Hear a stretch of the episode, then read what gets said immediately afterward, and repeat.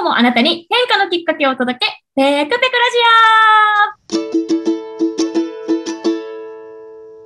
オはい、こんにちは。普段は普通のアラサー OL、週末はラジオパーソナリティを務めております、ペクと申します。さて、このペクペクラジオ、毎回様々なゲストをお招きしてお話を進めていきます。テーマは25歳の自分にメッセージを送るとしたら、なお、現在収録はすべてオンラインで行っております。えお聞き苦しいところもあるかもしれません。今回のゲストは、一般社団法人キッソ代表の加藤大地さんにお越しいただきました。どうぞ皆さん、はじめまして。一般社団法人キッソ代表の加藤大地です。よろしくお願いします。よろしくお願いします。はい、えー、加藤さんとはですね、去年、あの、取材で、まあ、ちょっとオンラインなんですけど、お会いしまして、その後ですね、加藤さんの活動を、えー、いつも応援させていただいておりまして、今日ね、ゲストにお招きさせていただきました。で、普段はですね、カレさんというふうに呼ばせていただいているので、今日もカレさんでいきたいと思います。今日はよろしくお願いします。よろしくお願いします。はい。では、カレさん、早速ですが、まずはカレさんご自身から自己紹介をお願いしてもよろしいでしょうか？はい、ありがとうございます。えっと、まあ、先ほど、え、ご紹介いただいた一般社団法人キッソという会社の代表をしています。で、主にそこで何やってるかっていうと、カンボジアの、えー、農村部の方で学校を作ったりとか、働く環境を作ったりとかっていうことをやらせてもらっていて、で今は竹建築、えー、建築資材を、まあ、ほぼすべて竹を使って、学校プラス工房、レストラン、宿泊所、農業、遊び場が全部一緒になった学校っていうのをカンボジア初の取り組みとして今挑戦をさせてもらってます。わおいや、本当にね、このプロジェクト最初に伺った時からもすっごい楽しみで、で今どんどんこう進んでる様子を SNS とかで見ながらいつもワクワクしているんですけれども、まあ、そんなこう今チャレンジ、どんどんいろんなことにチャレンジしているカデさんなんですが、25歳の時どんなことされてたんですか ?25 歳の時はもう地元大好きで、うんうん、お金、お給料入れば、まあ、誰かにお給料が入ったら飲めるシステムで。なるほど。そうだ誰かから声かかって今日飲もうぜみたいな感じでもう地元仲間とあの飲んでる日々でしたね。うん。かなるほど。その当時のご自身に何かメッセージを送るとしたらどんなメッセージを送りたいですか？まあその当時、まあそのバンドやってたんですよ。おで、バンドやってて、20歳から25までバンドやってて、まあパンクロック系のバンドやってて、で、性格的にも、なんかちょっとこう大人が信じられないような25歳だった自分がいて、うん、30代以上は信じねえってなんか今言うと本当かっこ悪いんですけど、うん、あのそんなことを ねあの言いながら過ごしてた、えー、時代ですね。うんうん。うん、そっか、うん、人が30代以上の人は信じられないっていうふうに思っていたところから、こう彼さんってそのカンボジアでもうたくさんの方と一緒にいろんなプロジェクトされてこられたじゃないですか。うん、そこからそうなったのは、そのいろんな人と一緒に何かやっていけるっていうふうになったのは、なんかきっかけがあったんですかね？うん、あのきっかけありました。これも その30代以上の人って、なんかその当時の自分からすると、うん口先ではすごいいいこと言うんだけど、うん、なんか本気で向き合ってくれてないよなっていう感覚がどっかにあったんですよ。うん、だけどその中でたまたまこう出会った10個ぐらい上の人が、あの一緒にお酒飲んでる時に、青が夢を語ってたら、それ思いっきり夢否定されて、で、否定というか応援の意味での否定だったんですけど、今考えれば。だけど、その時の自分は、なんかね、カチンときちゃって、で、なんかこう、喧嘩になっちゃったんですよ。で、喧嘩になったんだけど、その時に、なんていうんですかね、愛情がある喧嘩って言ったらあれですけど、なんか本気でこう向き合ってくれて、うん。で、なんかその日をきっかけに、うん、あ、なんか、すっきりしたなっていう気になって、うん、で、あのー、大人の人への見方がちょっと変わっていったんですよね。うん、うん、で、そこからまあ時間が経ってね、27歳の時に世界一周しようと思って、あのー、仕事を辞めて、まあ、旅に出るんですけど、で、旅に出てみたらね、あのー年齢、性別、本当関係なく、いろんな人と出会って、職業とかも関係なくね。で、そこで、なんか、いい人はいい人なんかもう、年齢とかじゃなかったなっていうことに気づいて、うん。うん、で、そこからなんか、まあ本当に今も含めてなんですけど、ずっと 年齢、性別関係なくいろんな人と、まあ、学校を作ったりとか、うん、あの本作ったりとか、まあ、いろんなことやらせてもらってるっていうのはありますね。うん、うん、じゃあその方、その時はカチンときたけど、やっぱりすごい転機となる出会いだったって感じですね。いや、めちゃくちゃ感謝してます。あの人にうん。まあ、その人自身が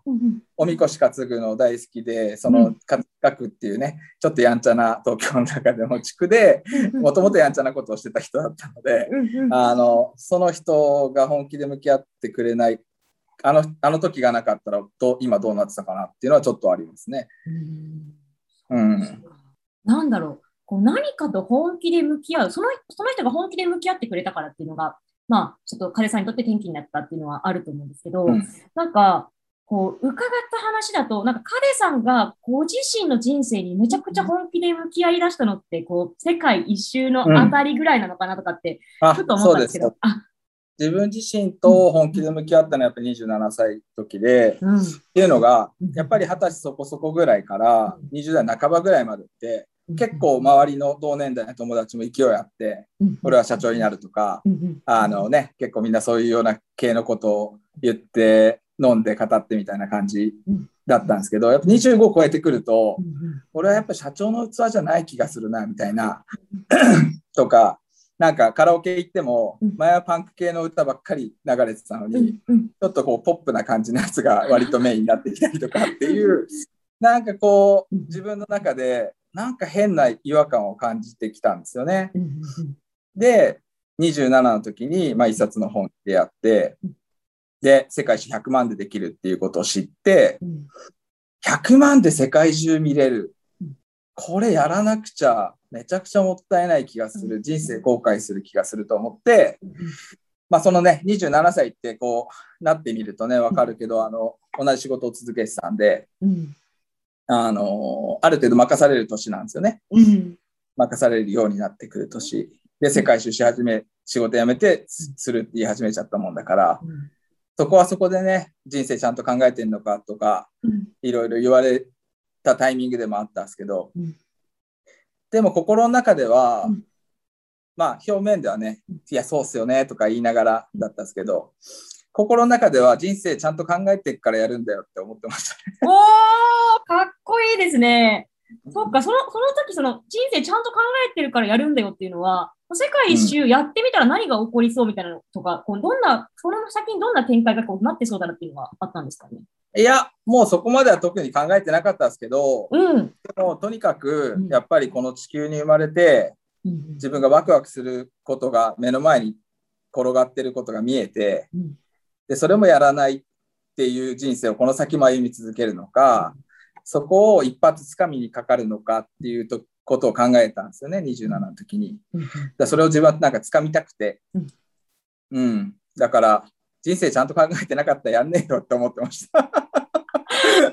そっかそっか。あ、そういうことだったんですね。い。や、もうめちゃくちゃかっこいいし、もうその後のチャレンジはいろいろこう以前で書いた記事とかもぜひちょっと読んでいただきたいんですけど、実際そのワクワクをつかみに行ってみて、今はどうですか？いや、もう最高だったなと思います。やっぱりあそこが転機になって、自分とちゃんと会話して、もうつかみにかかってが、まあ大変だったんですけど、お金貯めて、旅をして、で、その先も、まあ好きな自分がやりたいと思ったことを形にしようと思って、やらせてもらってきた結果、いろんな人と出会って、で、自分自身に対しても、例えば今ちょっと手が届かなそうなことが思いついて、夢が思いついた時に、うん、お前ならいけるんじゃないかって言ってくれるのはやっぱ過去の自分なんですよね。だから そういう意味では、あの時に、あの、自分で掴みに行ってよかったなと思います。そう、この背中を押してくれるのは過去の自分っていうのが、私最初にお話伺った時もすっごい励みになったなっていうふうに思うんですけど、やっぱそれだけ多分積み重ねてきたものがあったし、自分が取りに行ったっていうのがあったからこそだなっていうのすごいいつも感じますね。うん、そうなんですよ。うん。そっか。なんかこう、今もいろいろこう最初チャレンジ中っていうふうにお話をされていたんですけど、なんかこう、今後のこととか、なんか今これを聞いている方に何か伝えたいこととか、な何かありますか？そうですね。まず、まあ、今後のことで言うと、今、その、最初で、あの、お話しさせてもらった竹建築っていうのはカンボジアでまだそんなに全然広がっていない段階なんですけどやっぱりこれからの地球のことを考えたりとかしたらやっぱり地球に戻れるものであの、すっごい魅力的な建築ができればっていうのはあるので、そこに思いっきりこの先の5年ぐらいは挑戦をして、竹建築とか土壁とかで、まあ、自然の素材でちゃんと長持ちする。あのまあ、長持ちは50年以上ですね。あの。ちゃんと普通のコンクリートとかで作るものと変わらないぐらい長持ちするような、えー、学校とか、いろんな観光客の人が来て、えー、気持ちよくなってもらえるような場所づくりっていうのをカンボジアが世界に見せれるようなところまでこう広げていきたいなっていうのは一つ、はいね、今後のこととしては。うん、で、それを5、6年、まあ、娘が10歳になるぐらいまでと思ってるんですけど、まあ、会社はそのまま存続させつつ、僕はまあ現地を離れて、であのもう一回世界一周の旅をしたいなと思っていて、でそれは世界中でこれから先の未来のことを考えて動いてる人と出会いに行ってで自分はまあカンボジアでこんなことやってる。でっていうのを話し合ったりとかしながら一緒に面白いことやろうぜみたいなのが、まあ、次の10年ぐらいかなっていうのがありますね。うん、でそうですね。まあそんなことを考えてる自分なのでただ今までもそうなんですけど全部一人でできたわけじゃなくていろんな人がちょっとずつこうお金を出してくれたりとか、うん、いろんな、えー、得意な人が絵描いてくれたりとか、本当にいろんな力が合わさってできてきたことしかないと言ってもいいぐらいの人生なので、うん、あの聞いてくださってる方で関わりたいなというふうに思ってくれる方がいたら、あの Facebook とかだったら加藤大地で検索してもらってもいいですし、えー、会社だったら一般社団法で KISSO、K-I-S-S-O で検索してもらえたら出てくるので、まあそういったところにつながってもらえたら嬉しいなと思います。あありがとうございます。もうね、何度伺ってもこの夢に本当にワクワクさせてもらっていまして、もう勇気ももらえるし、すごい素敵なメッセージだし、あとやっぱりいろんな方に感謝を絶やさないこのカデさんのお人柄もね、本当に素敵だなっていつも思わせてもらっています。えー、あの、リンクとかですね、ちょっと私また貼っておくので、気になる方は覗いて、はい、見ていただけると嬉しいです。とっても素敵な方ですし、はい、とっても素敵な活動されているのでね。はい。ということで、えー、来週も引き続きゲストの方をお招きしてお話を伺っていきます。今日のカデさんのようにとっても素敵なお話をお聞かせいただけると思うので、ぜひ楽しみにしていてください。カデさん、今日は本当にありがとうございました。はい、ありがとうございました。